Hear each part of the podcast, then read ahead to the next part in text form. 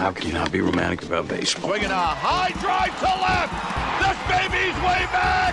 It is out of here. Don't believe what I just saw. Coswell slashes one foul. Oh, that hit a bird, and it bounces back into fair territory. Oh, I gotta, I gotta check the rule book on this one, folks. I'm too drunk to taste this chicken. Our ass is in the jackpot now. You're listening to Booze and Baseball, There's 50 feet of crap. And then there's us. A baseball first podcast, sort of,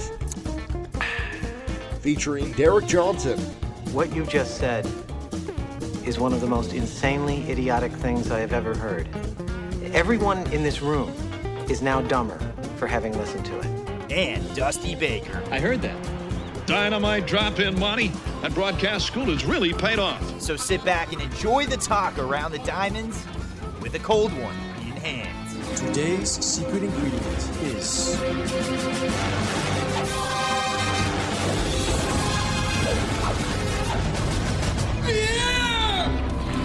I love scotch.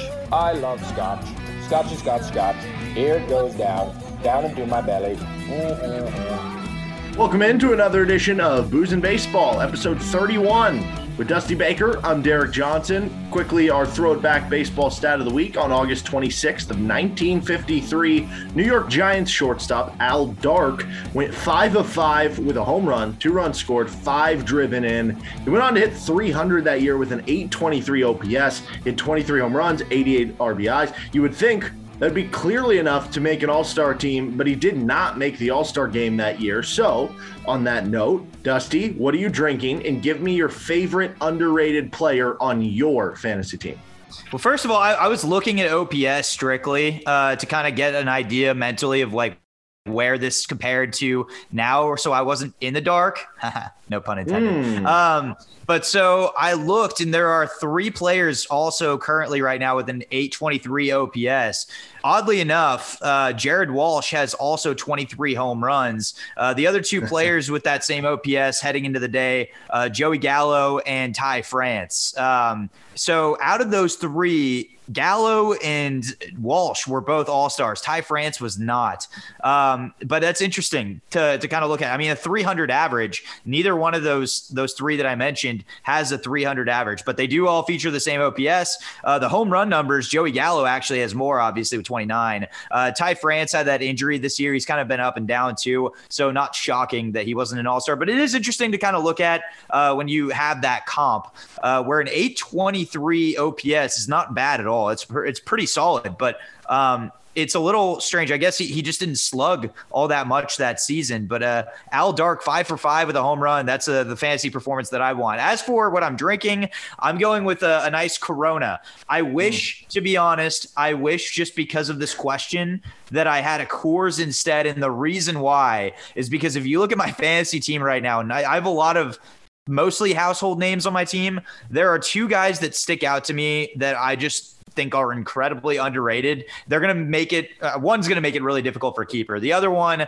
I, I don't know even what to think of. So the one that's going to be difficult for a keeper league is AJ Pollock because obviously he's on the older side of things. Uh, he's going to be a free agent and uh, he could end up landing in an organization that features him in the three or four hole, but he won't be in as good of a lineup. He's been on fire this year though, Derek. I mean, he's been hitting over 300. Um, he, he has the opportunities to drive and runs. I really like what Pollock's done for me. Uh, I thought he was going to be a guy that I pick up for a couple weeks and drop off, and I've had no reason whatsoever to drop him off.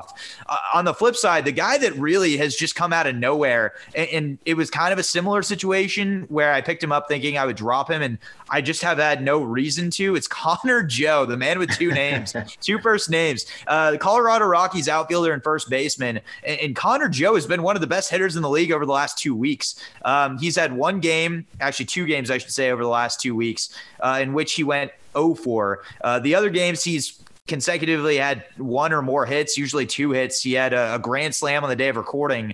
Uh, he's just been phenomenal uh, and has a 293 average, um, has been showing the signs of power. He's only 17% owned in Yahoo leagues. Uh, and Connor Joe's been incredibly productive. So I'm drinking Corona. Cheers to Connor Joe. What about you, DJ? What are you drinking? Who's your First underrated? Connor Joe, another Farhan Zaidi find. He was a pickup for the Giants, made their opening day roster, but then didn't do well. So eventually worked around. And cool story with him on the Rockies. I'm continuing on with this Prost Brewery company uh, and the variety pack. It's the Dunkel on this one, 5.6% alcohol. It is a darker beer. I've had the Dunkel before. That one's really Hmm. good. Yeah, very good. I, I love Dunkels just in general. And yeah, this one's very, very good. Uh, Boulevard makes a good one out here in Kansas City. But yeah, that's that's good stuff. Um, my underrated players is is Chris Taylor. Can he still be underrated? I mean, he was a guy I, feel like picked up at the beginning of the season. There's it, it's tough to assess fantasy value with a guy like Chris Taylor because of course he, he's 30 years I believe he's 30 years old. Yeah. And so hi- his I guess increase in production. We saw it in 2017 then in 2018 it was a slight drop off. 2019 a pretty significant one. We thought he was done and all of a sudden this year he's come back. So yeah i mean i think i think he's worth considering to be you know an underrated player. But if you couldn't if you couldn't take chris taylor who would it be and why I'm going with my guy Daniel Lynch right now because if you look at the overall numbers, like in our league, he's ranked like in the 700s. So you might think, oh, this guy sucks. Uh, but here is again, I mentioned this last week. He went down after he struggled. His first three starts were atrocious, and that's why the overall numbers don't look good. And he got sent down, and there was a rumor around the club that maybe he was tipping pitches. Well, they fixed whatever happened. Since he has come back up, six starts with one against the Tigers, one against the White Sox, good offense, Yankees, good offense, Blue Jays, good offense, and now two against the Astros, one of the best offenses. In those six starts, 35 and two third innings of work, he has allowed 30 hits, 29 strikeouts to 14 walks, over two to one ratio, a 2.27 ERA. Daniel Lynch is my favorite underrated player right now. And if you look at the schedule moving forward, he got through the hard stuff right now. You're going to have a lot of games upcoming against, for instance, like Cleveland that might be able to make him even more viable down the stretch here in fantasy.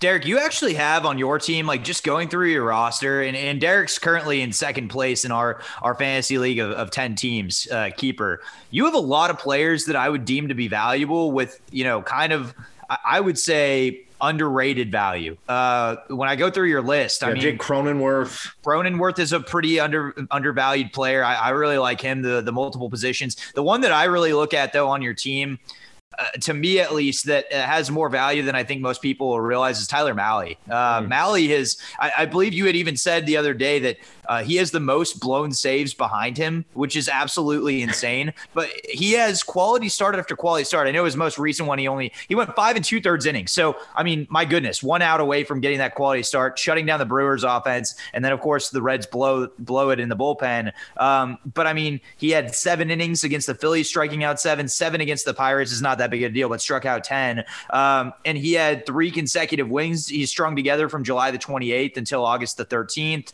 I mean, that guy's pretty legit. He has 168 Ks and 141 and a third innings pitched. That whip is pretty decent. It's it's nothing amazing at 1.2, but uh, I like Mahle a lot, honestly. And it's a hitter's park where he pitches. So um, I, I was never high on him.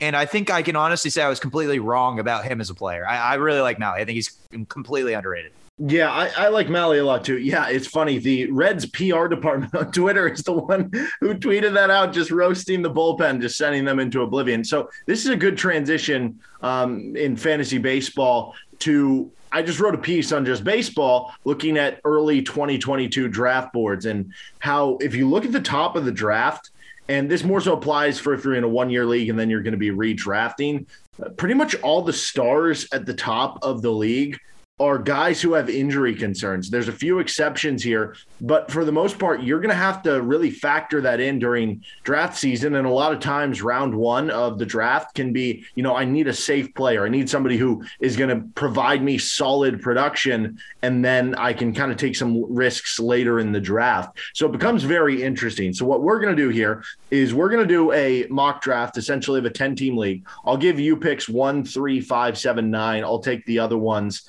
that will go in order from. Um, but Yahoo Sports released their early 2022 top 300. And if you just go off that, you'd have Tatis, DeGrom, Soto, Guerrero, Acuna, Ohtani. And that's, I, I would assume in a one person league, which is weird because on Yahoo he is two people. I don't know. That's kind of weird. Uh, but Trea Turner is at number seven on the list. Number eight is Bo Bichette. Nine is Kyle Tucker. 10 Mike Trout. 11 Jose Ramirez. 12 Mookie Betts. 13 Devers. 14 Cole. And 15 Brandon Woodruff. And if we just look at the injuries of those top guys, Tatis has had three IL stints this year. DeGrom may have got some good news today, but overall has had an injury plagued season.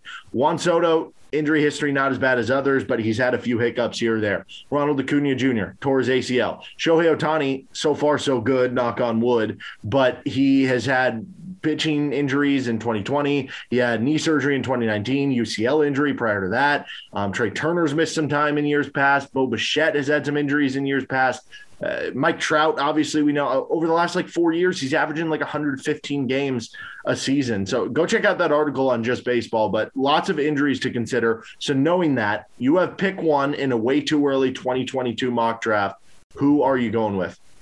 Well, first of all, and let, us specify that this is a Yahoo league where we are assuming that Shohei Ohtani is two players, right? Because Yes. let's be honest, if he's one player, uh, if you're playing in a Fantrax league, for example, which I, I highly do not recommend after doing it this year, I, I am not a huge fan of Fantrax.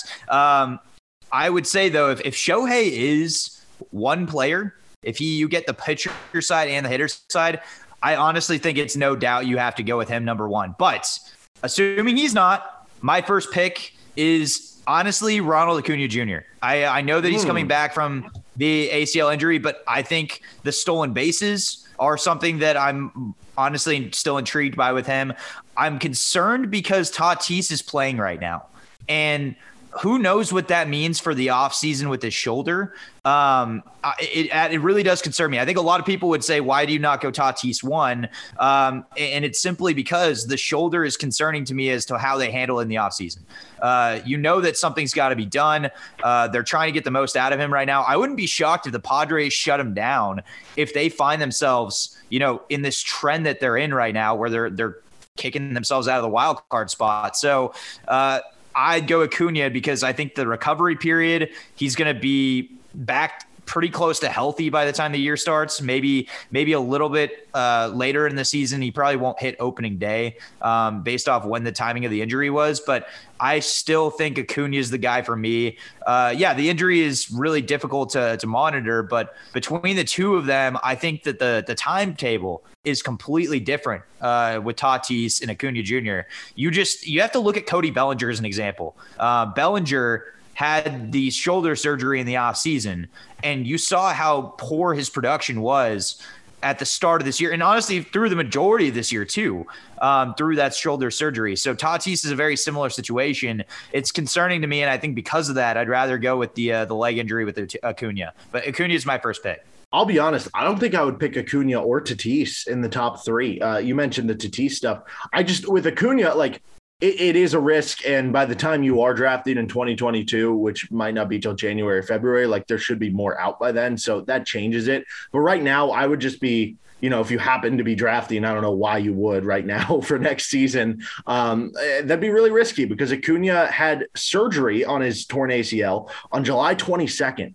So if it's a full year before he's back, I mean, you're, you're Which talking about be. missing more than half the season. But counterpoint, like we've seen guys come back after nine months from an ACL injury. And if that's the case, then you're talking about him only missing, what, like a month of the season at that point, just a few weeks. So it, it really is dependent on what the, the bill of health. I just, I just wouldn't want to, if I had the number one pick, I wouldn't want to risk that that early on, unless as we get closer, there's more news. So here's the guy I would go number one. And part of it is because he doesn't have as many injury concerns as the other guys. He's ranked number four on the Yahoo Top 300. That would be Vladimir Guerrero Jr. He hasn't really had the injury stuff the last couple years.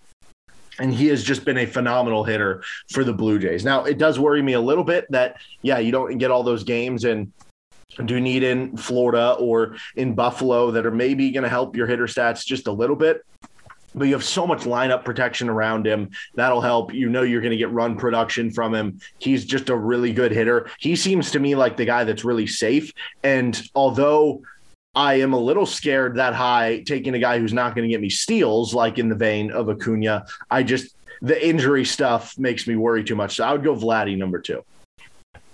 Uh, number three is tough, man, because are we specifying this as a keeper or a one year league? I guess I, I think it has to be one year league. Just in yeah. this exercise, yeah. I I'd still I, I still would kind of I like the risks. I'm gonna stay with my pick with Acuna at one. Um, three is really tough because Juan Soto has not had the production that we had all expected from him this year. If you look at Yahoo's rankings right now, Soto's in that top three. I might skip past that to be honest, because I want the guy that's going to be, in my opinion, uh, getting me a secured category. Trea Turner is going to have a full season in the LA Dodgers lineup, and compared to the other injuries that we've seen, um, I, I, mean, yeah, I could go Tatis and fully risk it, but if I'm getting Acuna, I mean, I might as well just throw my season, right? If I if I try to go for Tatis and Acuna in the same team, uh, that'd be pretty cool to have them both, though. But I will say. Um, I think Trea Turner is probably the safest pick here. And the reason why he will net you steals left and right He's going to score more runs in the Dodgers lineup. He's going to hit at the top of the order, probably with a, uh, you would assume, a healthy Mookie Betts. We don't know where Corey Seager will be next year, but you have to assume that Trea Turner will probably end up taking his spot and Corey Seager goes elsewhere. That's just kind of what you have to assume. And so when Trea Turner's playing in his true position at shortstop, uh, you would expect that the production will probably be there as well. Um, so I, I, think Trea Turner is my pick at number three. It, it's tough. I mean, we have so many great names that are right in front of us that we could take. But I think the situation that we're in right now, Trea Turner has just got a meaty one. And keep in mind, that will be his contract year, too. So he will be doing everything in his power to put as many ridiculous numbers out there. We could be seeing an 80 steal season from Trea Turner where he hits like above 300, hits 25, 30 home runs. I mean, that is, that to me is a top three player. So uh, yeah, I will take that, secure my stolen bases, secure my bag right there. And if you give me Trea Turner and Ronald Acuna Jr. towards the playoffs, uh, good luck beating me, right? Yeah, I, I think I agree with you there. I uh, kind of pondered this in the article the idea of like Tatis has more potential, more skills a little bit than Trea Turner. But because of the injury history, and Trea Turner does have a couple years where he's had some big IL stints. But if you specifically w- look at what they are, he was uh, he had a broken finger, and then he had a broken wrist from getting hit by pitches. Like those aren't injuries where it was like, oh, hey, I just have a bad shoulder. It's just like he just happened to get hit by a pitch, which it's unfortunate. Um, I, you can't really view that as repeatable as like, oh, this guy is injury prone because he got hit by a pitch. That that doesn't make sense. So he's healthier from that standpoint. And like you said, everything adds up for him to have an amazing season. So I agree with you there on that one. Then right behind him, like this is pretty much picking nits for me between Turner and Soto. I just give Turner the slight edge, even though Soto is going to give you more hitting overall. Turner's going to give you the steals and, like you said, with the run production. And that's going to be a big difference for Washington. Like Washington, without all these guys in the lineup and appearing to be like a team who's going to be tanking maybe next year, maybe the year after that, even, you're not going to have the lineup production around a guy like Juan Soto that you will with Trea Turner. So that's another reason I agree with it. But here's here's a reason to still really like Juan Soto. He's more in the camp of like a Vladimir Guerrero who really hasn't had the injury concerns. There's been a few IL stints, but they've been short lived things for Juan Soto. And yes, he definitely was I mean, he was having a good season. Like he was, he was still at 891 OPS. So I don't want to like oversell that. Oh, it was a, a, tough first half for Juan Soto, but it wasn't like, oh yeah, this guy was clearly a top five fantasy player in the first half. That wasn't the case. Uh, that's definitely been the case in the second half. So far in the second half, he is hitting 316, or excuse me, I was looking at his home away splits, but in the second half, hitting 356 with a 534 on base percentage in the second half. Sheesh. He has a 673 slugging. That is a 1207 OPS in the second half with nine home runs, 25 RBIs. I know he joked around, or I don't even know if this was a joke, saying that the home run derby might fix his swing. He was hitting too many line drives and ground balls. Maybe it did. Maybe it did for Juan Soto. So I'm going to go with Juan Soto at number four on the caveat that he participates in a home run derby before the season starts. I, I like that pick. And, and I think the hardest thing for me is sometimes when I assess fantasy players, I like to assess who is around them. And so it's hard for me with Juan Soto just because I think it's going to have to take some time before that lineup comes back to what it was in 2019, right? When they had Anthony Rendon, they had Trea Turner, and of course, Juan Soto was in the heart of that.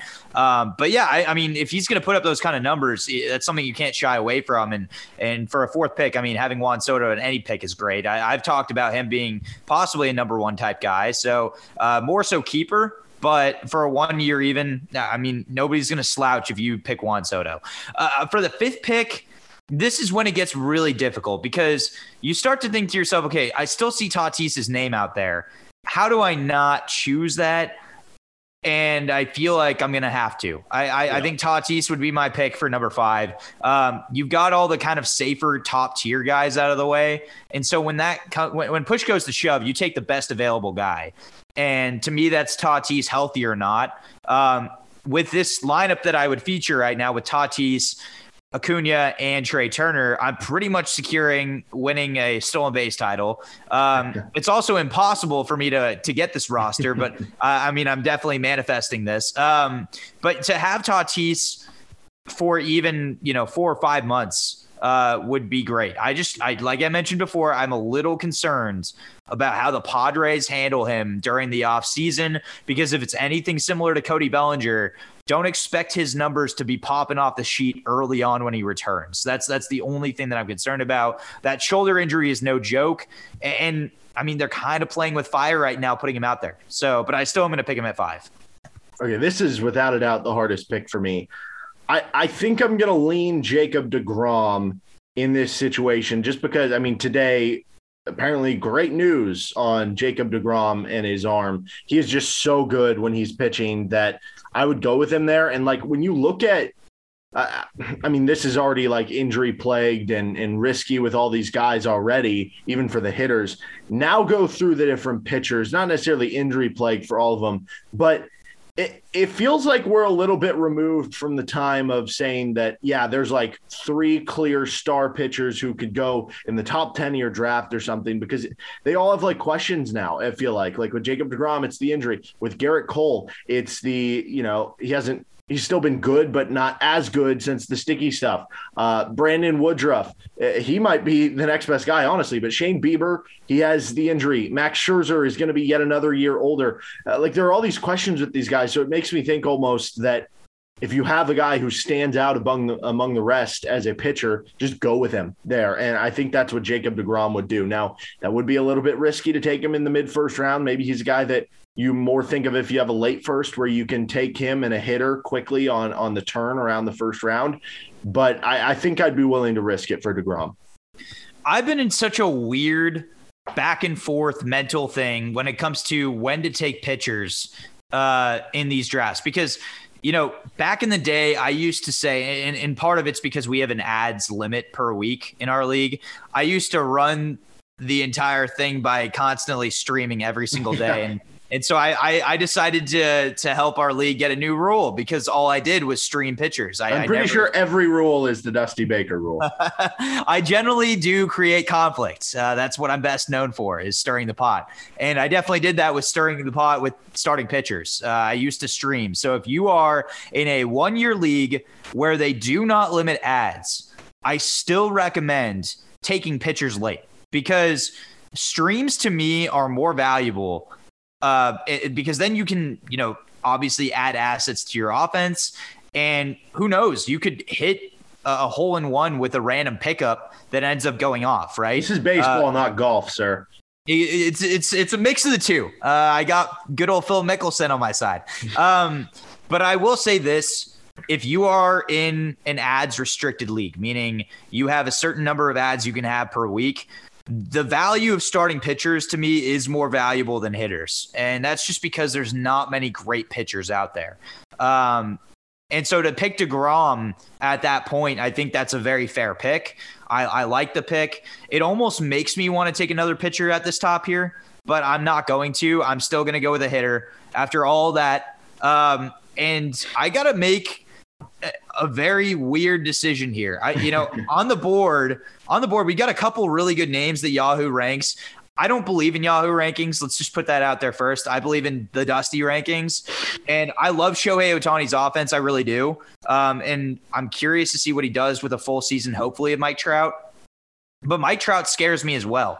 Um, it, it's very difficult, but I think I'm going to have to go with Mookie Betts. Um, people seem to forget that Mookie has been hurt all of this season.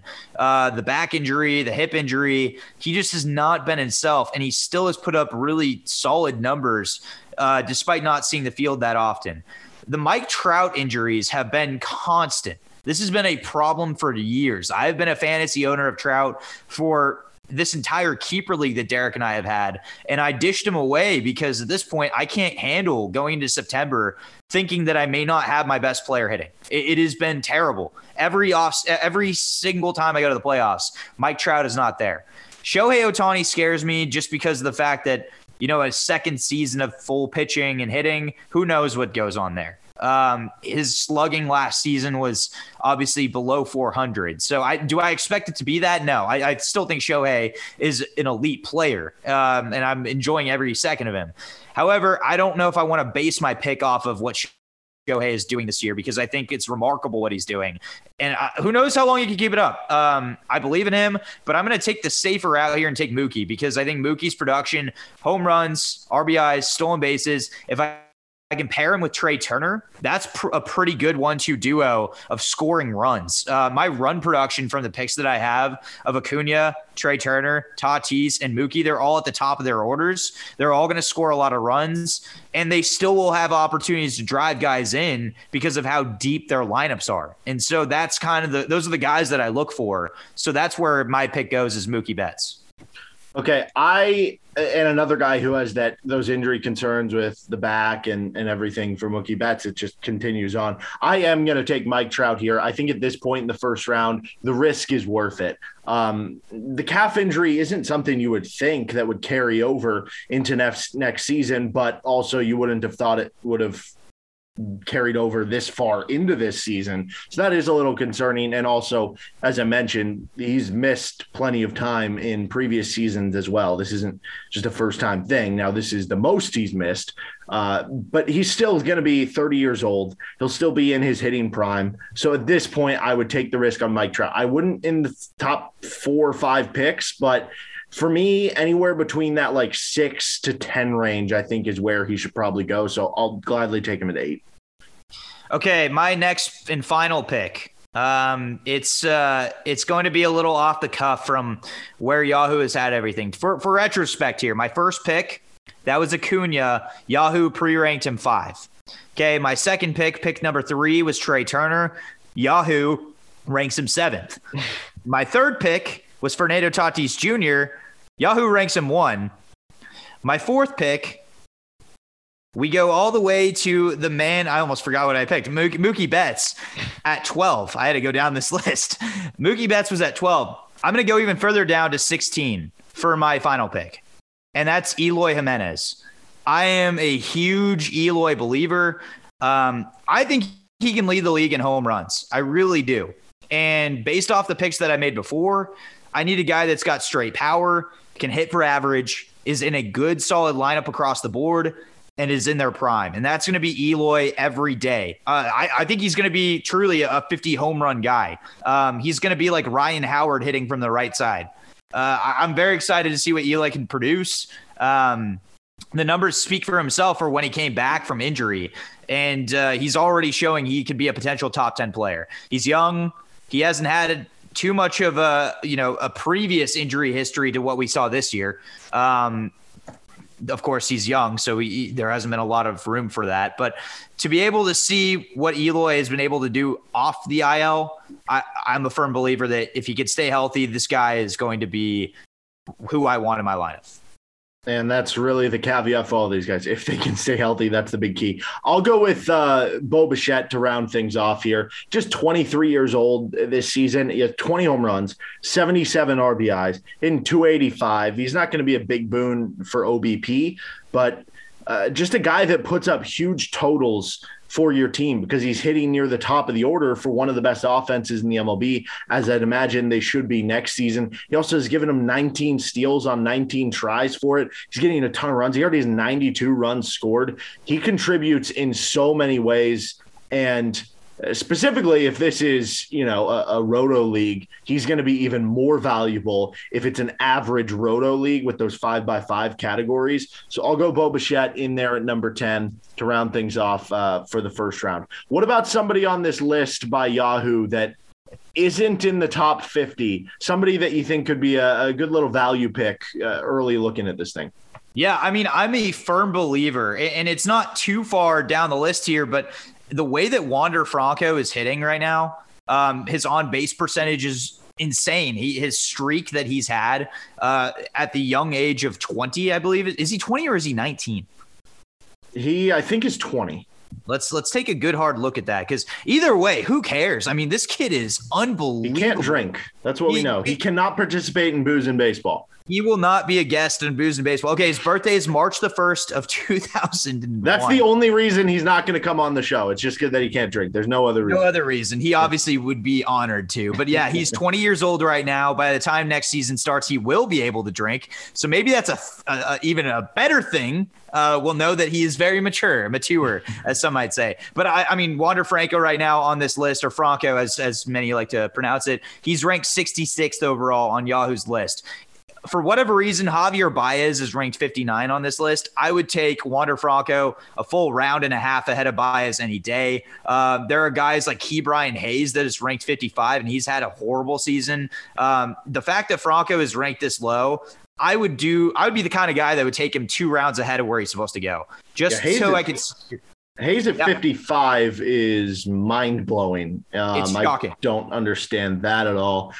Okay, I would go down a little bit. I'm going to give one of your favorites, Carlos Rodon at 74. I, I think like he has turned the corner. And here's another guy who, like, he has injury concerns in the past, which is a little bit scary, but I think he's turned the corner of being a legit ace. I think he is a top 50 player. So if you're getting him at, I'm trying to think, if you're in a 12 team league, that's basically like the beginning of the sixth round. If you're in a 10 team league, that's toward the middle of the, the seventh round if you're getting him then, that's a steal because I could actually like convince myself to take him as early as I don't know the fourth round, maybe the fifth round. I really like what Carlos Rodon has done, and then the other guy that I think also why, why is Javier Baez at 59? I don't know. That that's kind of weird. Um, it's stunning.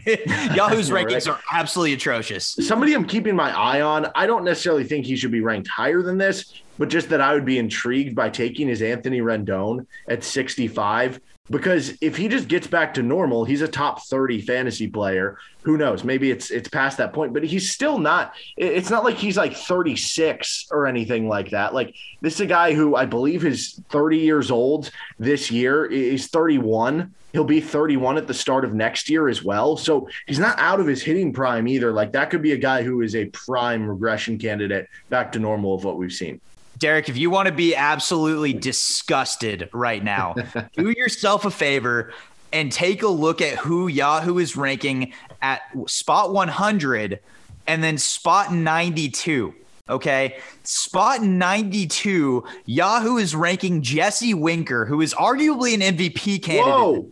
Yeah, He's get him ranked, up there. He is ranked 92 on this list. We completely missed him because we would never assume he would be ranked this low. That is pathetic. And then they have Carlos Carrasco, who shouldn't even be sniffing, in my opinion, the top 200. Somehow he's ranked 100 overall, ahead of players uh, like Dansby Swanson, who's hitting, who's hit 25 home runs. You have Kris Bryant, that's one of nine. I mean, my best advice is this rankings are rankings from individuals that are human beings. Okay. They, they can't predict anything if you see on Yahoo that a player is projected to be ranked higher than another, that does not mean that player is better. Okay, let me make that very hard and clear here that because a player is just ranked ahead of another, that does not make them better because there is absolutely no way in the world you will see me taking Carlos Carrasco ever, but ahead of Kris Bryant, ahead of Mitch Haniger, ahead of even I mean even Charlie Blackmon, who's had a down year. Come on, uh, I mean come on Yahoo, what are you doing?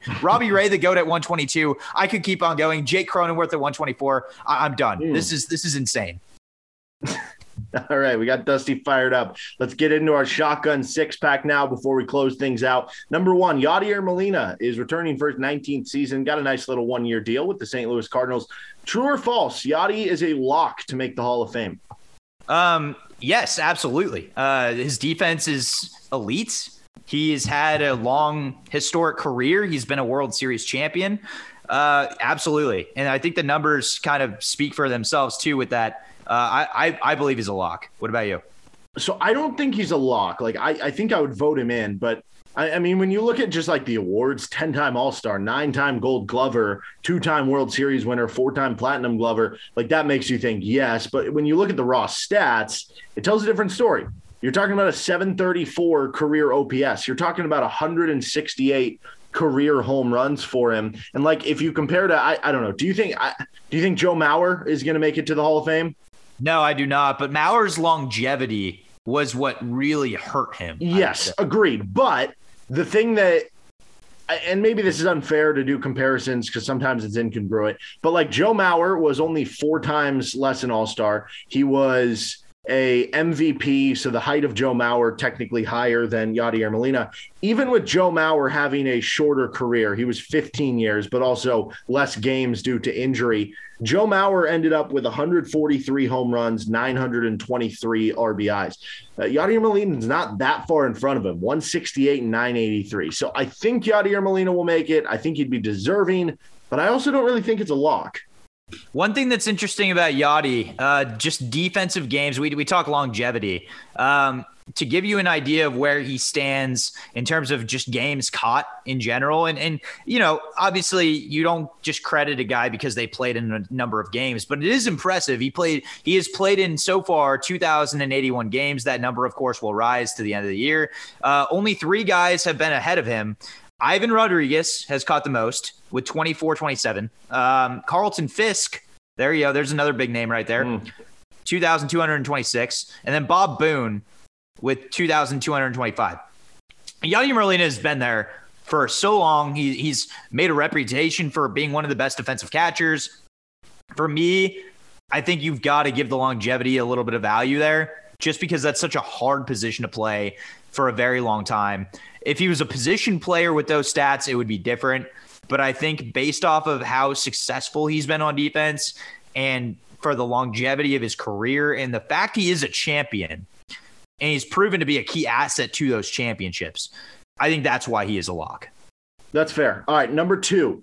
Gavin Weir is the greatest baseball player of all time. Yes, he is Shohei Ohtani reincarnated in a tiny little child playing in Little League. I mean, this kid has been absolutely ridiculous. Derek, go ahead and list off those numbers. Yeah, Gavin Weir, if you're unaware who this is, he's led his team to the Little League World Series. Over the course of the summer, he's made eight starts. He has given up zero earned runs. He has allowed in those eight starts a total of one hit. He has 114 strikeouts in those eight starts to the one hit allowed. And this is my favorite stat of them all. His FIP is he's actually underperforming with a 0.00 ERA. He has a negative 1.64 FIP. And if you watch video of him, he has the same uh, motion as Chris Sale from the left side. It's a little scary, to be honest with you. There was somebody that uh, made a TikTok video of Gavin Weir, and they zoomed in on his elbow and that thing looks like it does not look like an elbow. I can tell you that it is. it kind of it's for a 12 year old kid. Let me put this this way: it is frightening to think about the future of this kid from two standpoints. Frightening because he could shut you down uh, he's only 12 in high school. He's going to just dominate. There's no doubt about that. But my gosh, what's that longevity going to look like? Because you saw Chris Sale, the injuries that Chris Sale has seen. Also, I will say Gavin Weir has just been insane. He has four no hitters in the Little League World Series. I mean, this kid is just off the charts insane. So, uh, do I think that this kid is going to grow to be a superstar? I mean, we're kind of watching it unfold, right? And you have to take the Little League World Series with a grain of salt, but maybe not this kid. This kid is pushing Sioux Falls to the highest of peaks because of the fact that he's just dominating on the hill. Is he the greatest little league pitcher of all time? Probably so, right? I, I don't think that there's anybody better. I I will just echo that and say yes. Obviously, we have no idea the history of the Little League World Series, so a little out of our depths there. All right, number three, the Yankees they have won 11 in a row. Who knows? Maybe I'm about to jinx it right now at the time of recording. They're never going to lose again. Well, there, and Derek, you had to know this was coming. Um, there are winners and there are losers in this world. The Yankees right now, they are winners. The losers of this world are Demi Burnett of Bachelor in Paradise. Um, Bachelor in Paradise has started this week. There are people that, of course, I would compare the Yankees to in that it would probably be Serena P. Just never seem to lose. Serena P, every guy is going to be attracted to her. She will keep it going moving forward. The Yankees have the lineup, they've got the depth, they've got everything that you would need to still win a championship. And they have not figured it out. They have not put it together until right now. Of course, they're going to lose games. That's the joke behind this. But are they going to lose in the AL? I mean, they look like the best team in possibly baseball right now, based off what they're doing. Um, I am going to say I still think the White Sox are better. Is that bad that I have to say that? No, I don't think so. I but I also I said two weeks ago, or maybe it was three weeks ago, how funny would it be if the Yankees, after all this year where they've been around 500 and people were saying, "Oh, sell at the deadline and fire Aaron Boone," if this was finally the year they got back over the hump and, and won the World Series again. So at this point, I am just fully expecting the Yankees to make it to the World Series at the very least. Number four, the Padres now own a 27% chance to make the playoffs according to Fangraphs. That is blank. Um, it's shocking, just simply because you do have Tatis's bat back, and the production is just simply not there. This looks like a completely different team than what we saw two months ago, and that's not just because Tatis was hurt. Um, yeah, the pitching has had some serious issues health wise, um, but this offense just cannot put it together consistently enough. Jake Cronenworth has done a great job. Cronenworth's probably been their most consistent hitter, I would say. Manny Machado's had a significant drop off recently. Um, and it just feels like the energy surrounding San Diego has really fallen off with this rise of the Reds. I, I'll be honest with you, the Reds are a scary World Series team they are scary. They could shut you down if Luis Castillo can be consistent on the hill. Um, holy cow! That they have the best big three I think of anybody in the league. Joey Votto has just had an MVP season. It's like he's playing in ten years back. Nick Castellanos, Jesse Winker, who's way too low ranked on that Yahoo ranking. Um, I mean, uh, the Reds are scary. The Padres are not, um, and that that's just case in point right there. Uh, if, if they do tie if the Padres and Reds tie, I believe there is a one game play in game to then play into the wild card game. So I'd be very curious mm. if that's what happens because between the two squads, I'm taking the Reds uh, in a one game playoff. I think the Reds have Luis Castillo on the hill they could trust, and the big three are hitting a lot better than really the Padres' big three of Tatis, Machado, and Cronenworth collectively. So yeah, it's it's concerning. It's it's shocking to me. I hope that happens one year where we get like eight teams tied for the wild card. So there's like the wild card to play the wild card to play the wild card to play the wild card to play. the NCAA like, tournament of the baseball yeah, playoff. It's like a Russian nesting doll. I will say that them having a 27% chance is disappointing. Especially, you mentioned the offense. Like, if you go by OPS or WOBA, they're 12th in the MLB. If you go by WRC Plus, they're 14th they're basically a middle of the pack offense, which is just like how when you think about all the names on the roster, not just those big three that you mentioned, but even it, like they should have lineup depth with guys like Trent Grisham. Like if if Wil Myers is like your seventh or eighth best hitter or something like that, like that should be a really good lineup. So I I just don't understand. It's just kind of disappointing from their angle. Number five, the Mets should blank Jacob Degrom. Don't get dirty here. the most unnecessary statement said on this podcast. Now my head has gone other directions. Um, I think that the Mets should nurture Jacob DeGrom, meaning they are going to shut him down and they should rest his golden arm on a pillow the entire offseason, slowly bring him back. I looked at his contract just so everybody is interested. Uh, and They've still got him for a lengthy period of time. That's until 2025 when he will be 37 years old. What's crazy about Jacob DeGrom is he's gotten better over time, but believe it or not, he's in his age 33 season. So he's actually on the older side of things. Um, so he'll head into his age 34 season next year. He's going to command $33.5 million next year. You have no reason this year to try to bring him back. There's no reason to. Um, I would shut him down. I would say we're going to keep him on the bench up until next April. That's just my personal preference. You you got to take care of your best guys. The Mets are not winning the World Series this year, folks. They're just not. They don't. They do not look good. They are too far out of this hole that they dug themselves. Um, it's it's pretty bad over there in in Queens. Yeah, I agree. The Mets should sit Jacob DeGrom, in my opinion, for the rest of the year. Now, maybe if we're talking in two weeks from now, he's doing well in his uh, recovery, even better than he's already doing, and the Mets have closed the gap, and now they're only three games back, then eh, maybe you consider it for the final couple weeks of the season. But I don't know. And I would just say probably sit him. I agree with you. Last one. The Atlanta Braves are blank. Really surprising me. Um, I did not see this coming, and I don't think many people did. The fact that they've been playing such great baseball, and I, I, think Dansby Swanson is really the one that has shocked me the most. I don't think people realize how good Swanson has been just over this past month for Atlanta. Uh, the power numbers that he's been putting up, the consistent numbers that we we always thought, you know, he was a top pick in the drafts, but he never showed out to be exactly what people had thought he would be. Um, but just even over the last couple weeks here, he's logged uh, five home runs in the past two weeks.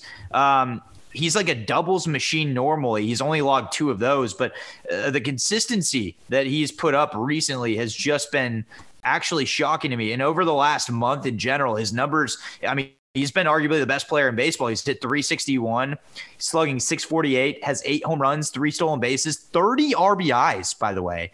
Um, and then there's those seven doubles as well. I, I'm I'm kind of blown away by this team.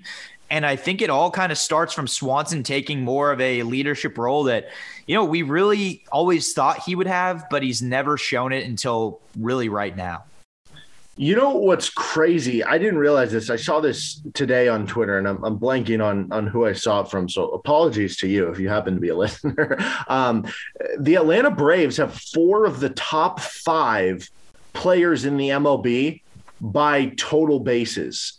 Austin Riley is, or not in the MLB, in the National League. So Austin Riley's first, Freddie Freeman is second, Ozzie Albies is third, Dansby Swanson is fifth. They have four of the top five. Holy cow! And, and they've won eight of the last ten. So this is yeah. a team that I was picking to uh, win the World Series before the season started. They're finally living up to that. Now, who knows if without Acuna, if they still have enough to get over that hump? But they were so close to beating. I mean, they were closer to beating the Dodgers than any team was last year, including the Tampa Bay Rays. They were up 3 1. They were up at, at one point in game seven, but they just couldn't close them out. So the Atlanta Braves, to me, are dangerous. I think outside of the Dodgers, they would probably be my second pick now out of the National League. Really? Mm-hmm.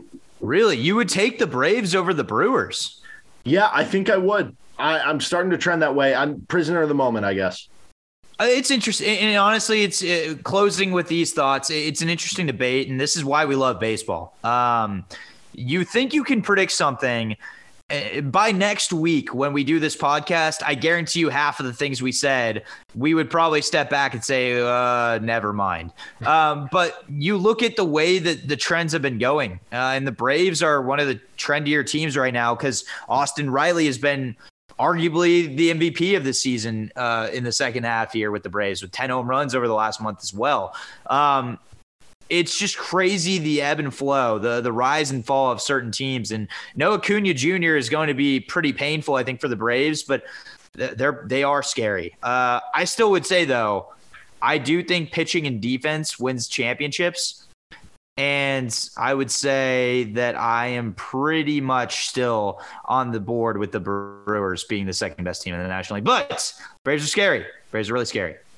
All right, that's going to do it for another episode of Booze and Baseball. Subscribe to us, give us a five star review, social media at Booze and Baseball. Our email is boozeandbaseball at gmail.com. Thanks to Mixkit for the stock music. Thank you to Man Cave Merch for the coasters, our awesome Booze and Baseball ones. We have our baseball card ones as well. If you would like to purchase a coaster, coaster, use the code BNB15, that's BNB15, and you get 15% off your order with Man Cave Merch, and you get your own very cool coasters of whatever you want in there. Drink responsibly and have a good one. For Dusty Baker, I'm Derek Johnson. Later.